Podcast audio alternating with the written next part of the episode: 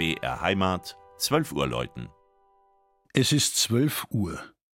Das Mittagsläuten kommt heute von der evangelisch-lutherischen Pfarrkirche St. Jakob im oberfränkischen Obernsees.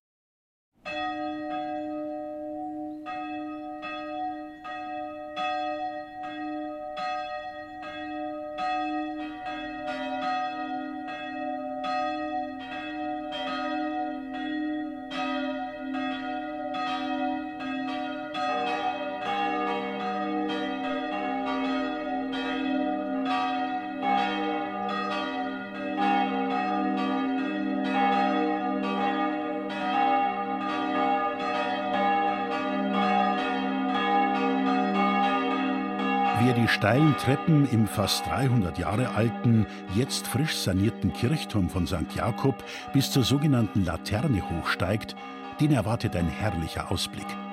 Rundum die sanfte Hügellandschaft der nördlichen fränkischen Schweiz, gegen Südwesten die Therme Obernsees, im Westen das Gelände der ehemaligen Brauerei. Dann nach Norden hin das schmucke Pfarrhaus. Ja, und ganz hinten der wunderschöne Barockgarten, er wurde vor einigen Jahren wieder hergerichtet und wird seither liebevoll gepflegt. Der Blick streift hinunter über die Dächer des 700 Einwohnerdorfes, gelegen im Landkreis Bayreuth.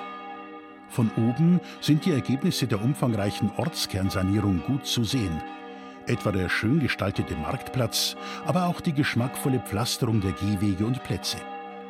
Die Kulturscheune und viele Vereinsschaukästen zeugen davon, wie in Obernsees Gemeinschaft bei kulturellen Veranstaltungen, Festen und in vielfältiger Vereinsarbeit gepflegt wird.